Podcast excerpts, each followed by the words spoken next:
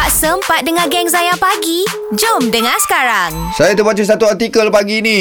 Ha, seorang isteri mengidam nak bau tayar motor.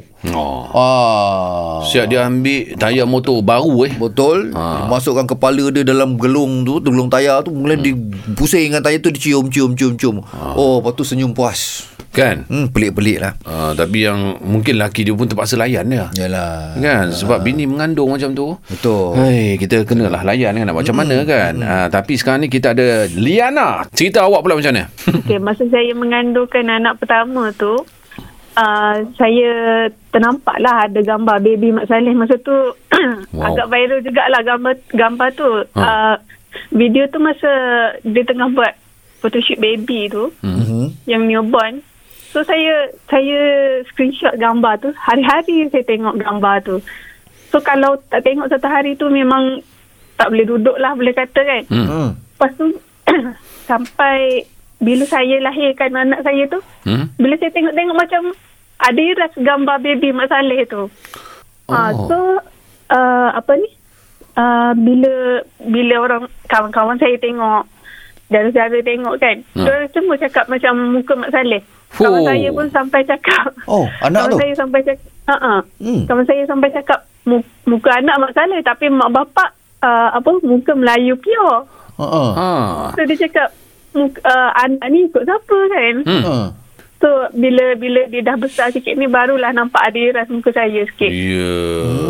Ha, muka dia dengan mata bulat, uh, putih, rambut perang. Oh, rambut perang eh Uh, uh, Dalam keluarga awak ada rambut perang Uh, ada yang uh, adik perempuan saya. Dia colour rambut dia ke apa Oh tak. Rambut, Original Adik adik adik perempuan saya tu yang adik perempuan saya tu masa kecil dulu ada juga orang tanya uh, anak siapa ni sebab masa tu masa dia lahir tu masa tu tengah perang Bosnia. Hmm. uh-huh.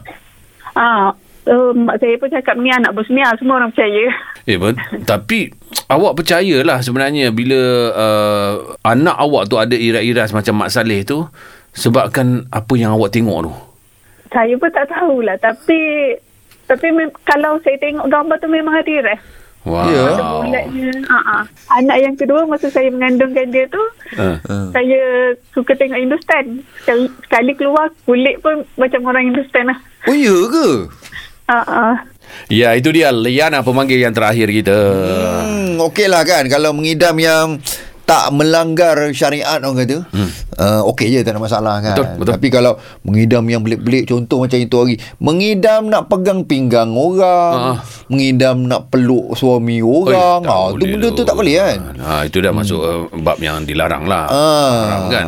Kalau kita suami pun pergi layan pula, kita sekali dapat kongsi. Betul betul betul. Ha, kalau ada mengidam yang macam tu uh, tak tahulah. Uh, itu ada ustaz yang ceritakan.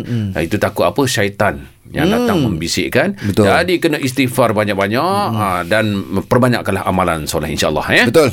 okey apa pun selepas ini menanti anda timeline akhir zaman terus stream Zayan destinasi nasyid anda Jangan lupa stream audio perbualan penuh Zayan Pagi menerusi aplikasi Shock SYOK. Muat turun Shock di Apple App Store, Google Play Store dan Huawei App Gallery. Zayan, destinasi nasyid anda.